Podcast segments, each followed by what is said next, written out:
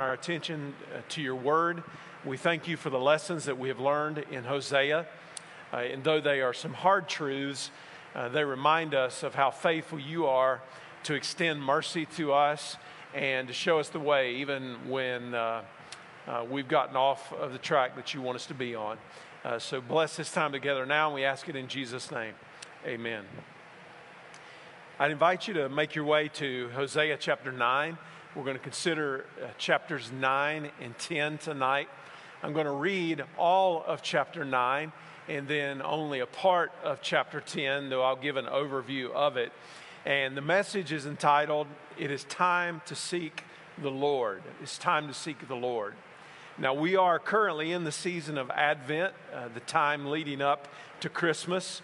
Uh, Advent celebrations in churches have tended to be in more liturgical churches or denominations, uh, though there has seemed to be more of an emphasis in Baptist churches in recent years as part of the celebration of the Christian calendar.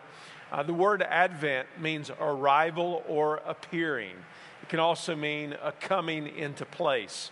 Uh, we speak of the first advent of Christ in the church, and then also the second advent of Christ, Uh, speaking of his first coming as a babe in the manger, and then his second coming when he returns. And when we think about Advent, Advent is something that lasts four Sundays, beginning with the fourth Sunday before Christmas and then ends on Christmas Eve. It's a time of expectation. Well, I would say to you tonight that Hosea chapter 9 is about expectation as well, but it is a much darker expectation of judgment because of the sin of the people. And then it is followed by chapter 10 in the focus on the importance of seeking the Lord. You remember that idolatry and spiritual failure, moral corruption were everywhere among the people. So, what God did was God sent a message of judgment followed by a message of hope. And this is a pattern that we find in the scripture a message of, message of judgment, followed by a message of hope. God had been offended by the unfaithfulness of his people, and he would ultimately send the deliverer, Jesus, the Messiah, to rescue us from our sins. As we looked at chapter 8 leading up to this, the subject is on sowing and reaping. Uh, you reap what you sow. And the biblical principle is both positively and negatively. And then that theme is going to arise again as we get tonight to chapter 10. Now, we need to be careful as we do that not to misplace our worship, not to misplace our faith, and not to misplace our offerings. So, what I want to do in this Bible study is look at this really in two major sections, beginning with chapter 9 in the focus that we find here. There is no place where God cannot be found. Or to state it another way, God is everywhere present. The late Francis Schaeffer wrote a book entitled The God Who Is There, and he made the point that uh, God is ultimately inescapable. No matter where you go, you'll have to deal with God. And that being said, there's a certain sense in which God can remove his blessing or remove his hand from people based on their disobedience and based on their distance from God. So there are times when God judges his people by allowing them to suffer the consequences of their own decisions and their behavior.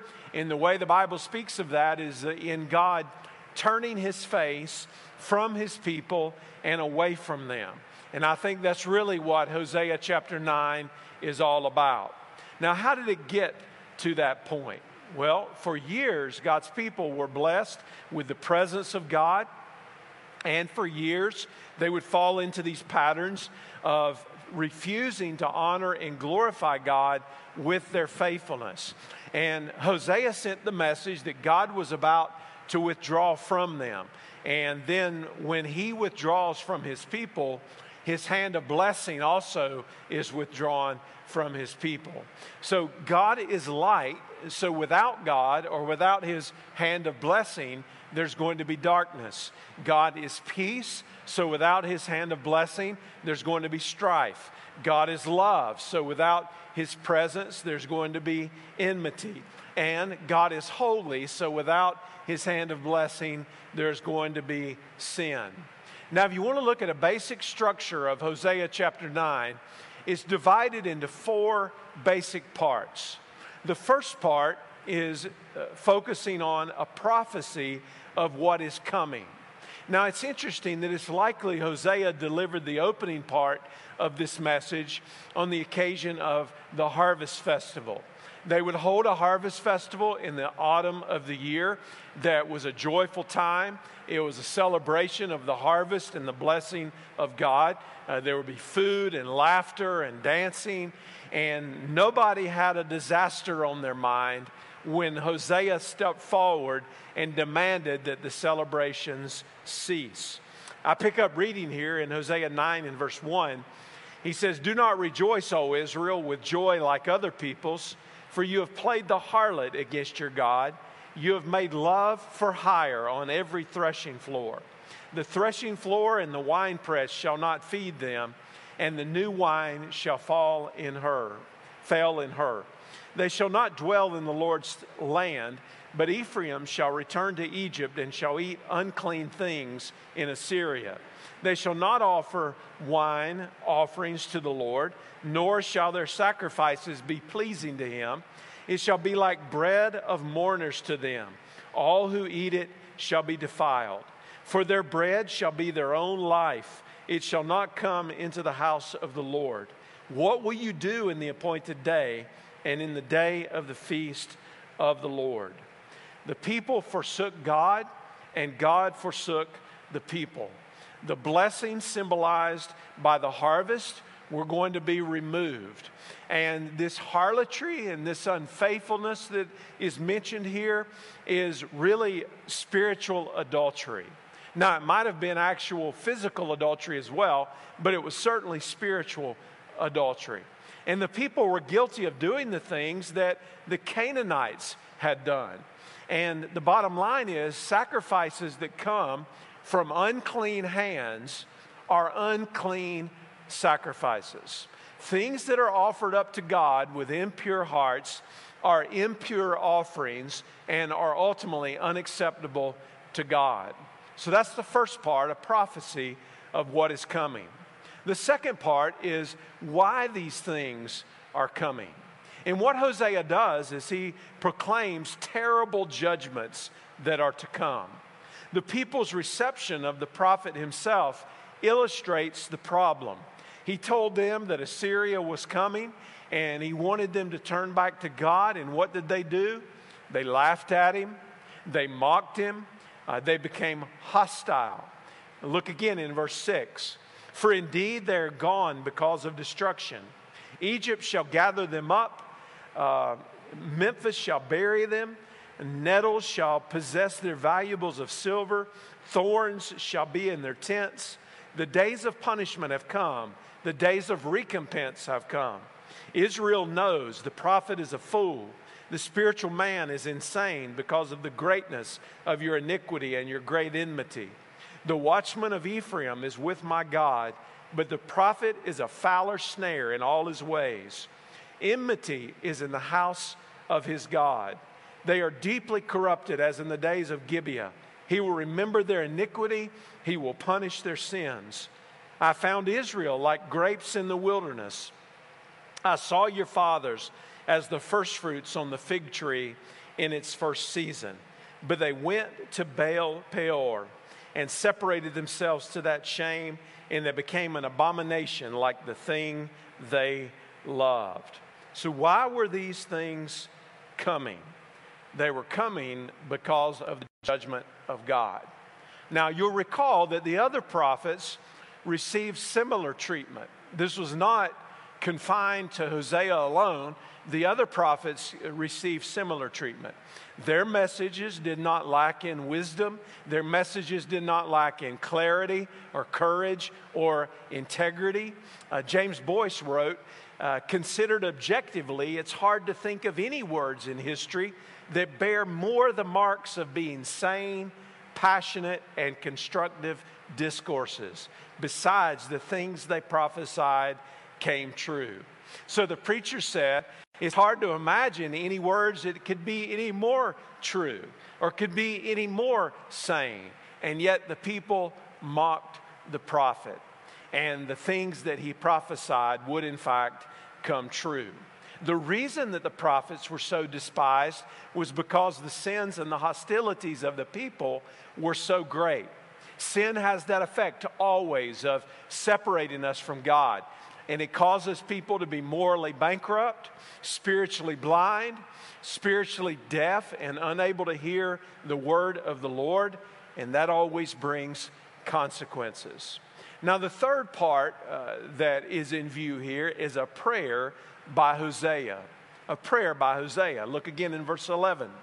He says, As for Ephraim, their glory shall fly away like a bird, no birth, no pregnancy, and no conception. Though they bring up their children, yet I will bereave them to the last man. Yes, woe to them when I depart from them.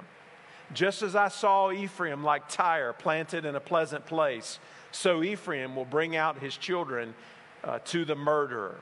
So God is speaking here, and then in response to that, in verse 14, is the referenced prayer Give them, O Lord.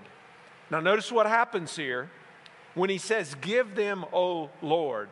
The prophet essentially is left without words. What will you give? The prophet asks. Give them a miscarrying womb and dry breast. Now, this is remarkable because Hosea is in such a state of despair about the spiritual condition of the people that he doesn't even know what to ask for. And he even asks, What are you going to give them?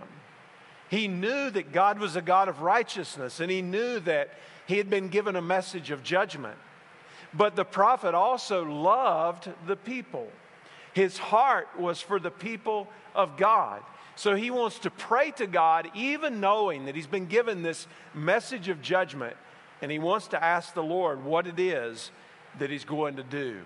And that brings us to the fourth part of chapter 9, and that is God's final word on the subject, followed by Hosea's response. God's final judgment on the matter, followed by the prophet's response. Verse 15 All their wickedness is in Gilgal, for there I hated them.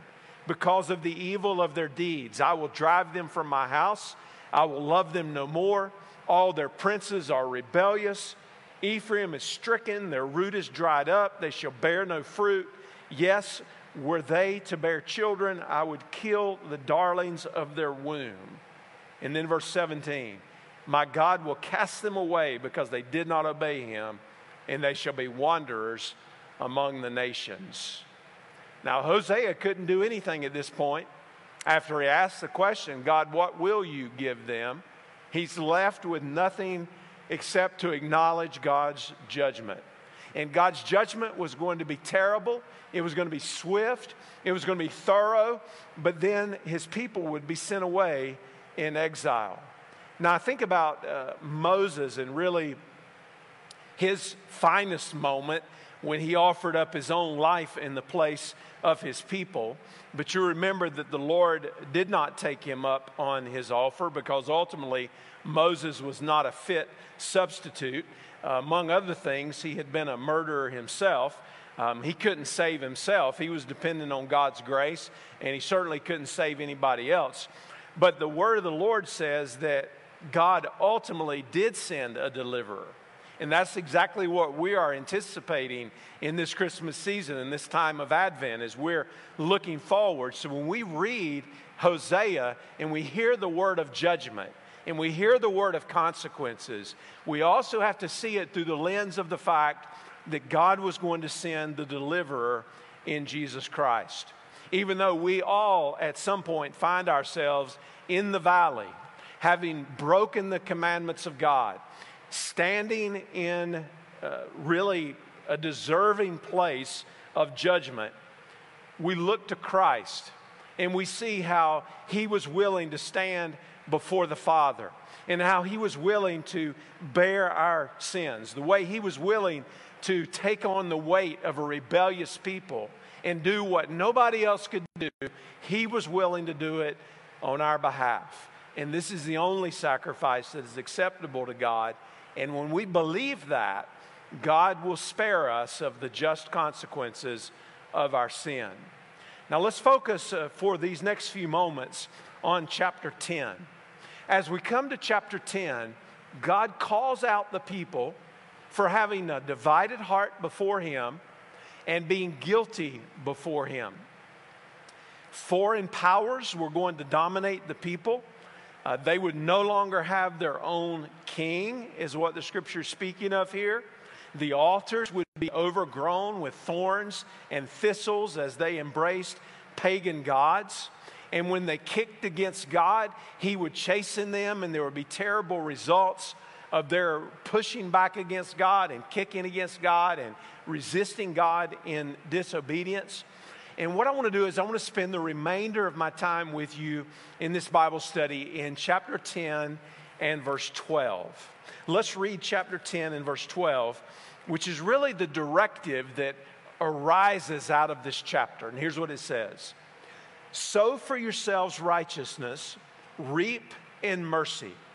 Break up your fallow ground, for it is time to seek the Lord till he comes and rains righteousness on you. So all of a sudden, we're brought into this agricultural imagery that is absolutely chock full of symbolism. The pattern of seeking selfish pursuits and selfish satisfaction began in the Garden of Eden. It's still a problem today.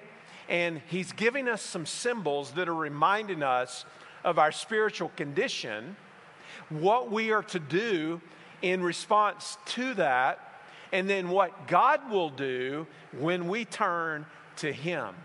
The fallow ground represents our hearts.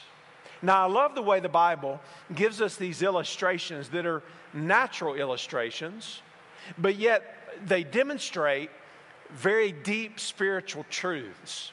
And I think the reason that God does that, I think the reason He does in His Word, I think the reason that Jesus teaches so much in that way is that we are a very simple people, and clear teaching is something that we can lay hold of with the help of the Holy Spirit. And these symbols that he uses here were something that the people could easily identify with everyday examples of life that we might be able to take hold of. Now, the fallow ground representing our hearts uh, simply refers to ground that needs to be broken up. So it's hard ground that needs to be plowed. It could be dry ground. It could be ground that's been barren for a while. It could be undisturbed ground. But I think definitely it refers to our hearts. And the reason I think it refers to our hearts is because our hearts are what need to be broken up so that God can bring us to a place of revival. The heart is the seat of our affections. It's the place where our motives come from. And the heart can either be soft or it can be hard. Listen to what Psalm 51 in verse 17 says The sacrifices of God are a broken spirit, a broken and a contrite heart. These, O God, you will not despise. Or listen to Psalm 95 in verse 8 through 10. Do not harden your hearts as in the rebellion, as in the day of trial in the wilderness when your fathers tested me. They tried me, though they saw my work. For 40 years I was grieved with that generation and said, It is a people who go astray in their hearts, and they do not know my ways. These are just two examples of scripture passage is speaking of the heart because the heart represents so much of who we are. Now, let me give you a warning here because when we have a been there, done that attitude, maybe this is particularly a problem for church people or people who have been Christians for quite some time. If our hearts are hard, we can hear the most stirring of all messages We can hear the most dynamic of all teaching of the Word of God and it have absolutely no effect. We might agree with it in our heads. We might know that it's true. We might believe it intellectually, but it has no effect. And the reason being is that fallow ground is unfruitful ground. And fallow ground doesn't produce anything. And only God can break up the fallow ground. We also find here the symbol of the seed.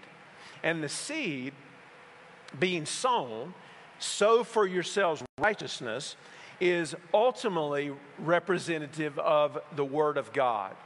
Remember in our study in the Gospel of Luke where Jesus said specifically, the seed is the Word of God. So I think the uh, word of the prophet here, talking about sowing in righteousness, is the Word of God sown to holiness. It shows us the path of holiness. But before it shows us the path of holiness, you know what it does? It exposes sin in our lives. Do you know that's why many people are resistant against the Word of God? Because the Word of God shines that light in on our lives and it shows us for who we really are and it shows God for who He really is.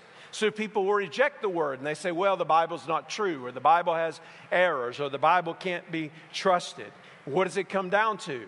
It comes down to whether or not God can be trusted and whether or not what He has said to us can be trusted.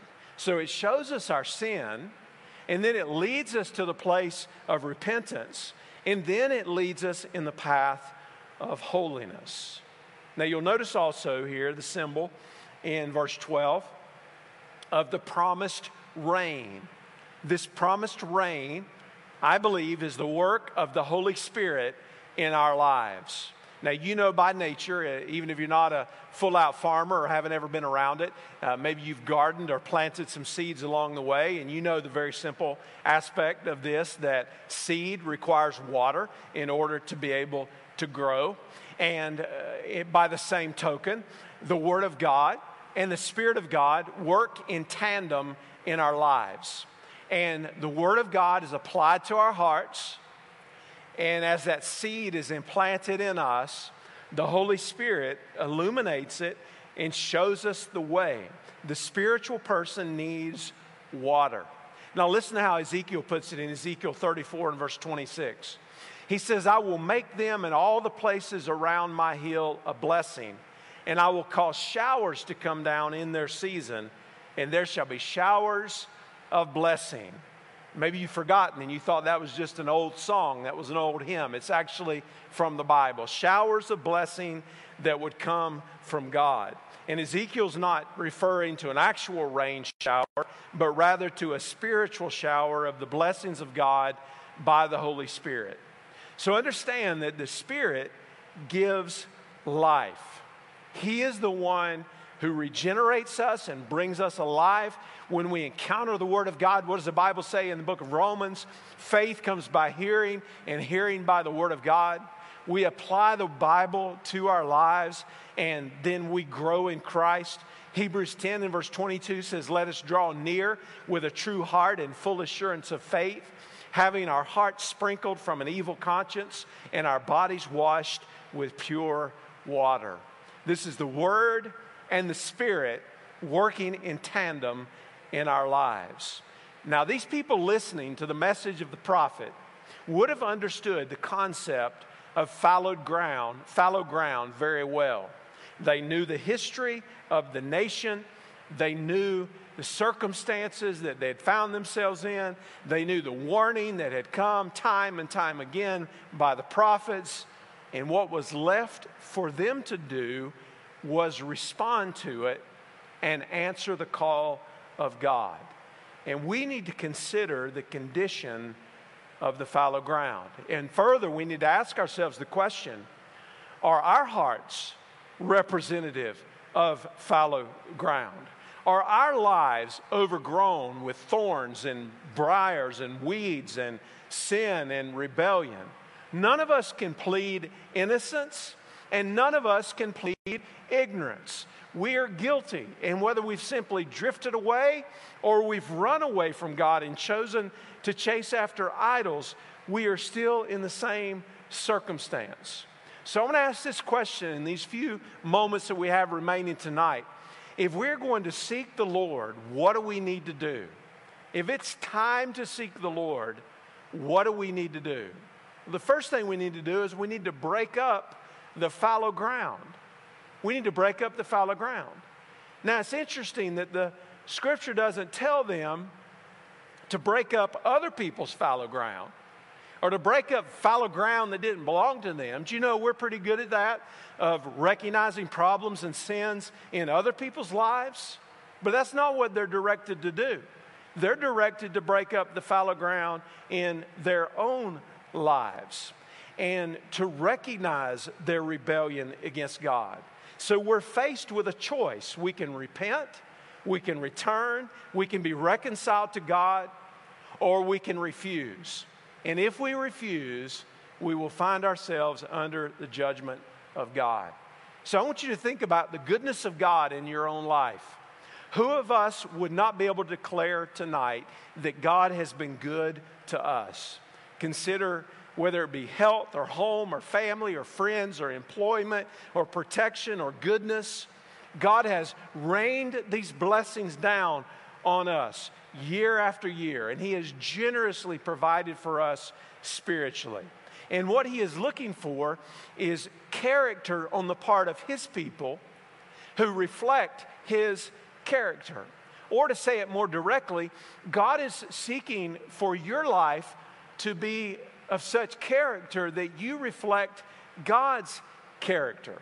And He expects you to be right on the inside so that you can be right on the outside.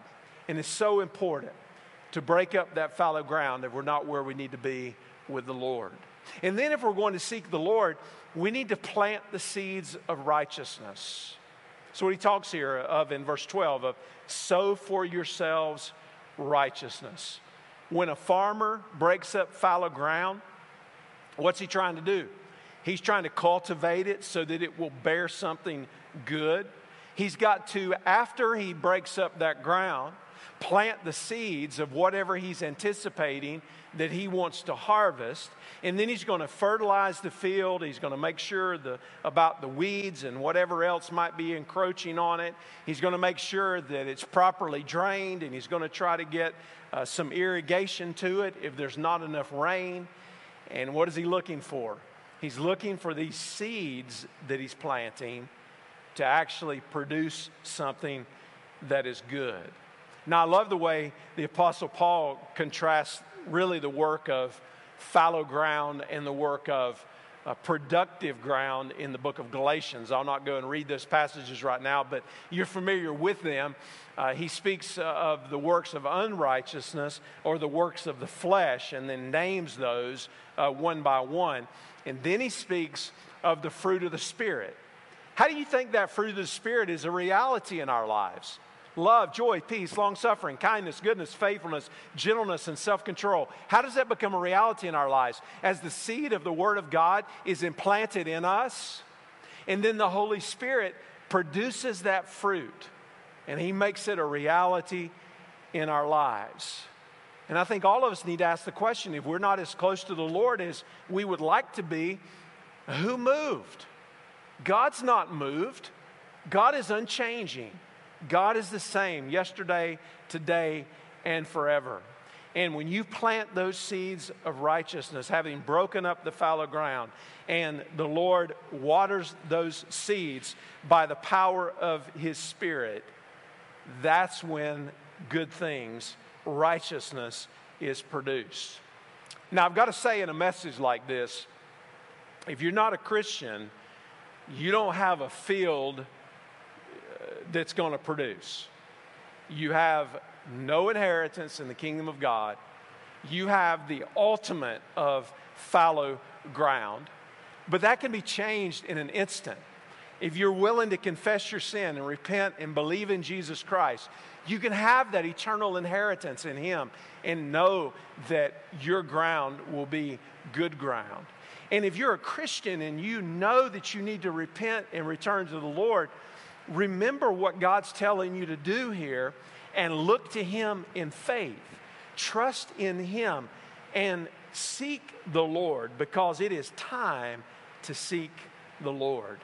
And if we seek the Lord, He can be found. That's a promise in His Word. And when He's found, it's always something that is good.